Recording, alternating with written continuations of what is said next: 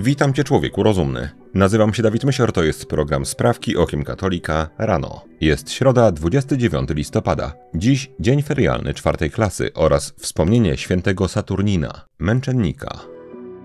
Wszystkie sprawy nasze prosimy Cię, Panie, natchnieniem Twoim uprzedzaj, a pomocą wspieraj, aby wszelka modlitwa i praca nasza od Ciebie się poczynała i przez Ciebie się kończyła. Przez Chrystusa, Pana naszego. Amen. Niemcy, Polska i cały Kościół. Przewodniczący konferencji Episkopatu Niemiec oraz ordynariusz diecezji Limburga, biskup Georg Betzing, skierował w minionym tygodniu list do arcybiskupa Stanisława Gondeckiego. Pismo, datowane na wtorek 21 listopada, jest odpowiedzią na nieco wcześniejszą wiadomość, jaką przewodniczący konferencji Episkopatu Polski skierował do papieża Franciszka. W swoim liście polski hierarcha stanął jednoznacznie po stronie katolickiego nauczania i skrytykował tzw. Tak niemiecką drogę synodalną. Biskup Betzing poczuł się urażony słowami polskiego hierarchy i stwierdził, że zachowanie arcybiskupa Gondeckiego było niesynodalne oraz, proszę o uwagę, nieprzychylne demokracji liberalnej. Zdaniem biskupa Betzinga, polski hierarcha w liście przekroczył swoje uprawnienia, gdyż nie ma on prawa osądzać katolicyzmu w Niemczech. Wiadomość niemieckiego hierarchy została skierowana także do papieża Franciszka. Belgia i cała Unia Europejska. Jak informuje nasz dziennik, Unijna Komisja Ochrony Środowiska Naturalnego, Zdrowia Publicznego i Bezpieczeństwa Żywności dąży do umożliwienia bardzo szerokich badań na ludzkich zarodkach. Europosłowie chcą znowelizować rozporządzenie w sprawie substancji pochodzenia ludzkiego, zrównując na poziomie analizy ludzkie zarodki z krwią i innymi komórkami ciała. Zdaniem eurokratów obecne przepisy są przestarzałe. Taka zmiana otworzyłaby drzwi do niemal nieograniczonych, bardzo wątpliwych etycznie badań i oczywiście do stworzenia w oparciu o analizę zarodków kolejnego dochodowego interesu, na przykład przez wykorzystywanie zarodków do hodowli ludzkich tkanek w celu ich sprzedaży. To oczywiście już się dzieje, ale jak widać niezbyt miłościwie panujący nam państwo eurokraci dążyć będą do jak najszerszej legalizacji tych szatańskich czynów. Trzecia sprawka to krótka żywotów świętych dawka. Dziś wspomnienie świętego Saturnina, męczennika. Święty Saturnin żył w III wieku i był pierwszym biskupem Tuluzy. O jego życiu tradycja katolicka nie przekazuje nam zbyt wielu informacji. Wyjątek z martyrologium rzymskiego z wczorajszej prymy przedstawia nam żywot świętego w nieco drastycznym opisie, w którym czytamy: w Tuluzie męczeństwo świętego Saturnina, biskupa, który za panowania Decjusza oddał Bogu swoją świętą duszę. Poganie pojmali go na zamku miasta i strącili z całej wysokości po wszystkich stopniach tak, że głowa roztrzaskała się i mózg wypłynął, a całe ciało wyglądało jak porozdzierane. O samym panowaniu Saturnina jako biskupa Tuluzy nie wiadomo nic więcej. Jego śmierć nastąpiła podczas prześladowań chrześcijan za czasów cesarza Decjusza, a więc przed rokiem 251. Święty Saturnin jest patronem od bólu głowy i jej chorób.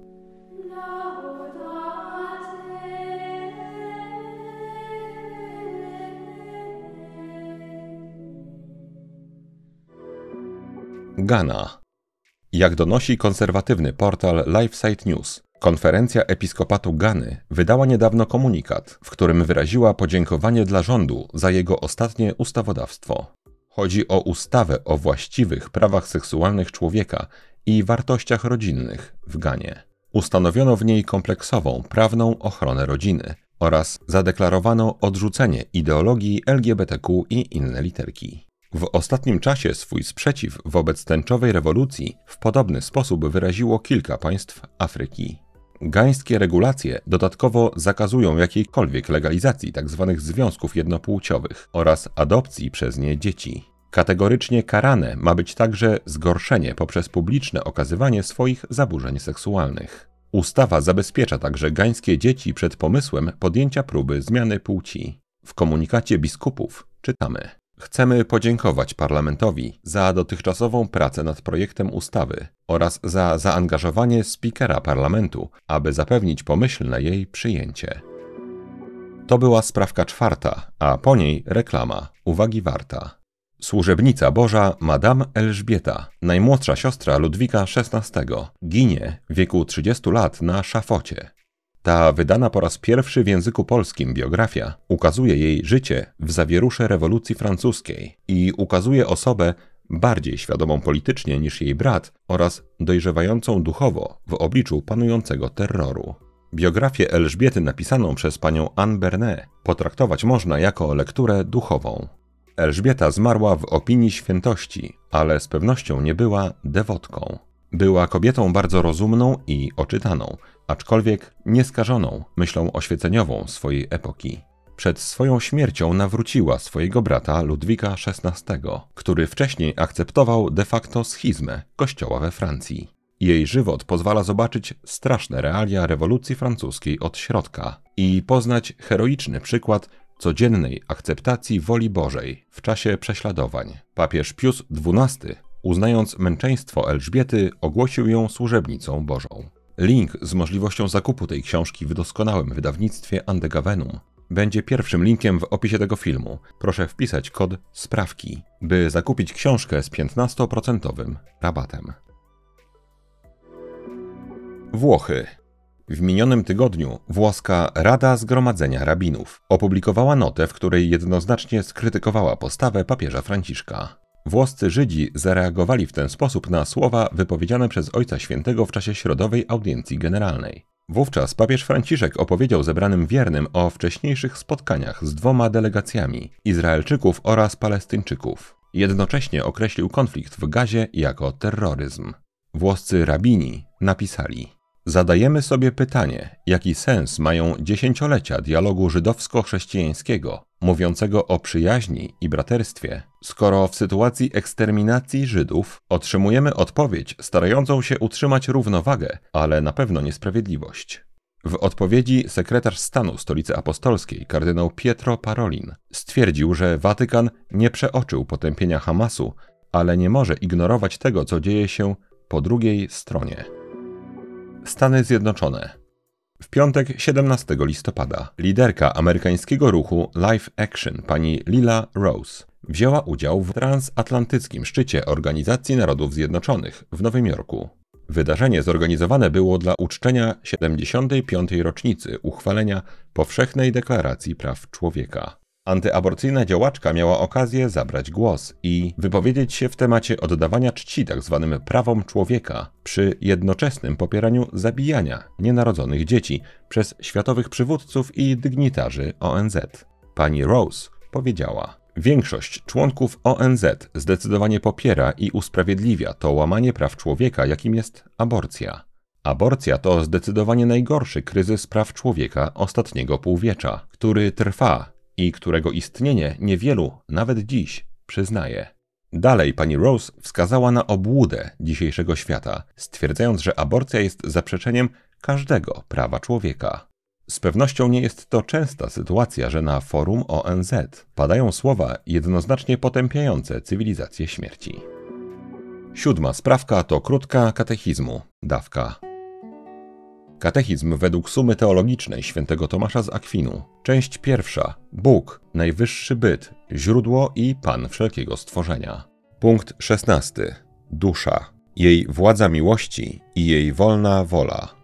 Czy jest w człowieku jakaś inna władza poza władzą poznawczą? Tak, jest jeszcze w człowieku władza kochania. Co należy rozumieć przez władzę kochania w człowieku?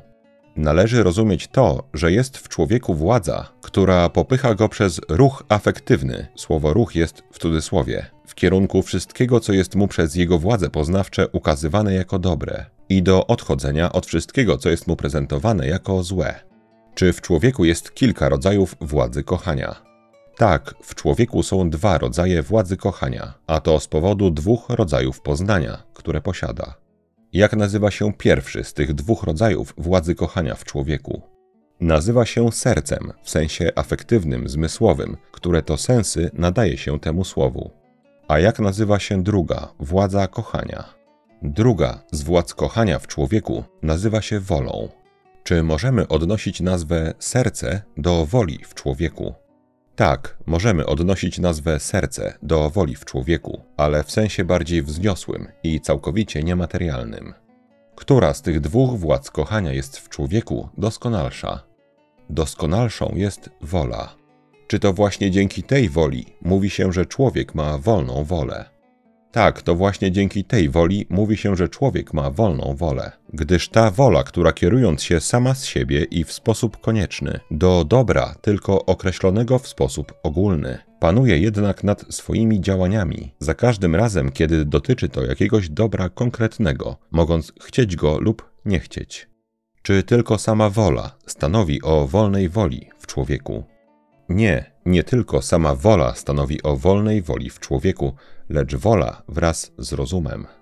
Czy człowiek tylko przez swój rozum i swoją wolę, pozwalające mu posiadać wolną wolę, jest panem stworzenia w świecie cielesnym?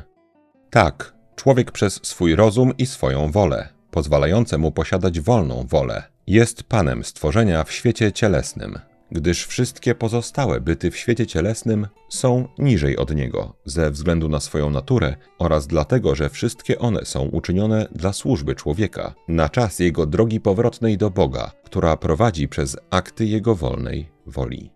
Punkt 17. Pochodzenie człowieka, czyli jego stworzenie i uformowanie przez Boga. Od tego miejsca zaczniemy jutro.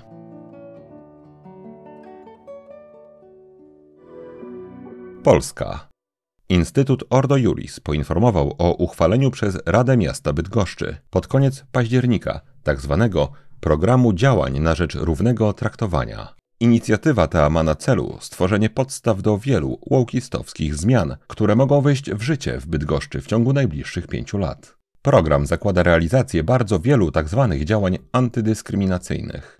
Choć wskazano, że dyskryminacja może występować z uwagi na wyznawaną religię, to autorzy uchwały uznali, że dotyka ona wyznawców religii innych niż katolicyzm oraz bezwyznaniowców, a jej przejawem jest na przykład obecność krzyży w przestrzeni publicznej. Kolejnym przejawem dyskryminacji, z którą dzielni radni Bydgoszczy chcą walczyć, jest brak edukacji seksualnej oraz stereotypy dotyczące płci utrwalane przez nauczycieli. Najświętsza Mario Panno, miej w opiece bydgoskie rodziny. Ponownie Polska. W ciągu ostatnich tygodni w przestrzeni medialnej po raz kolejny nieśmiało wraca temat przywrócenia obostrzeń przeciwko tajemniczej chorobie. Zgodnie z doniesieniami radia RMFFM, Ministerstwo Zdrowia rozważa wprowadzenie obowiązku noszenia maseczek w szpitalach, przychodniach oraz aptekach. Ci bardziej gorliwi, wyznawcy jedynej choroby, nie chcą chyba jednak czekać na decyzje urzędów centralnych i w niektórych szpitalach już teraz nie jest możliwe odwiedzenie bliskich bez zachowania tzw. Tak reżimu sanitarnego. Obserwujemy więc de facto sanitarną samowolkę, gdyż bez jakiejkolwiek podstawy prawnej placówki medyczne samodzielnie wprowadzają nie tylko uwłaczające ludziom, ale też gwałcące ich rozumy zamordystyczne obostrzenia. Być może wkrótce któraś z tych placówek wpadnie na pomysł, by samodzielnie zmuszać do przyjęcia kryzysu klimatycznego w ramię. W każdym razie w magazynach zalega wiele niewykorzystanych dawek. Ostatnia sprawka to krótka rozprawka. Dziś o grzechach przeciwko wierze. Fundamentem życia duchowego, a zatem fundamentem życia w ogóle, jest dla człowieka jego wiara. Jej znaczenie w naszym życiu traktowane było niezwykle poważnie, na przykład przez świętego Tomasza Zakwinu, ale również katolików wszystkich epok, aż do Soboru Watykańskiego II. Przejawiało się to tym, że przed tym niesławnym soborem we wszystkich seminariach bardzo dużo uwagi przykładano do nauki o grzechach przeciw wierze. Wiedziano bowiem, że nie ma większej tragedii dla człowieka niż jej utrata. Po grzechu nienawiści do Boga, grzech niewiary święty Tomasz z Akwinu określa jako najcięższy, a zatem grzechy do niewiary prowadzące, czyli grzechy przeciw wierze, również należą do najcięższych. Grzechy te podzielić można na grzechy zaniedbania i grzechy uczynkowe. Grzechy zaniedbania, grzech pierwszy, zaniechanie wyznania wiary. Pan Jezus powiedział: Kto by się zaparł mnie przed ludźmi, zaprę się go i ja przed moim Ojcem, który jest w niebiosach. Jesteśmy członkami Kościoła widzialnego, a zatem musimy wyznawać naszą wiarę, gdy jest to potrzebne. w sposób publiczny i widzialny. Gdy ze strachu przed ludźmi i ich opinią przemilczamy naszą wiarę, szczególnie gdy jest ona atakowana, nie tylko pozbawiamy Pana Boga należnej mu czci, ale przez niewypowiedzenie naszego świadectwa wiary pozbawiamy ludzi szansy na nawrócenie. Grzechy zaniedbania, grzech drugi, zawiniona nieznajomość prawd wiary. Nie wolno dopuścić, aby nasz stopień wiedzy religijnej był niewspółmierny do naszych zdolności intelektualnych. Dotyczy to zarówno dzieci, jak i dorosłych. Należy słuchać zdrowej nauki oraz czytać lektury duchowe dostosowane do możliwości naszego rozumu. To były dwa grzechy zaniedbania. Grzechy uczynkowe. Grzech pierwszy. Niebezpieczna łatwowierność. Grzech ten jest dziś bardzo rozpowszechniony poprzez dostęp do internetu, gdzie pojawiać się mogą niezliczone okołoreligijne rewelacje, na przykład określenia, kiedy nastąpi koniec czasów, czy też niepewne objawienia, które nie służą niczemu innemu niż odciąganiu człowieka od zwykłych, często mozolnych dróg postępu duchowego. Święty Jan od Krzyża pisze: Szatan cieszy się bardzo, gdy dusza pragnie objawień i jest skłonna do nich. Ma bowiem wówczas wiele sposobności, by ją łudzić i jak tylko zdoła, umniejszać wiarę. Według mądrych źródeł katolik nie może być łatwowierny i ma zawsze bardziej cenić niezmienny depozyt wiary niż bieżące nowinki. Grzechy uczynkowe, grzech drugi. Niewiara negatywna, materialna. Zgrzeszyć można przez brak wiary, choć brak wiary nie zawsze jest grzechem. Nie jest nim, gdy całkowity brak wiary spowodowany jest jej nieotrzymaniem lub niedostatecznym, niewłaściwym przedstawieniem. Jest to wtedy niewiara niedobrowolna, spowodowana niezawinioną, nieprzezwyciężalną niewiedzą. Jeżeli jednak niewiara płynie z zaniedbania poznania wiary, jest to grzech lekki lub ciężki, w zależności od stopnia samego zaniedbania. Natomiast jeżeli prawdy wiary są komuś wystarczająco przedstawione do wierzenia, ich świadome odrzucenie jest grzechem ciężkim. Pozostałe cztery grzechy uczynkowe przeciw wierze omówimy jutro. Dziś niech zostanie w nas świadomość, że wiara jest naszym największym skarbem, wartością naprawdę cenniejszą niż całe złoto świata, niż sukcesy, kompetencje, relacje. Nawet, uwaga, uwaga, nasza wiara w Boga jest wartością cenniejszą niż zdrowie.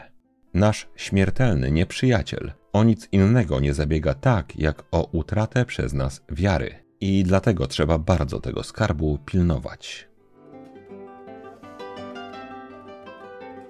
Maryjo, posłuż się mną dziś jak chcesz. Wykorzystaj mnie jak chcesz. Byle tylko choć jeden grzesznik zszedł z drogi zatracenia, poszedł do spowiedzi świętej i zwrócił się ku Panu Jezusowi.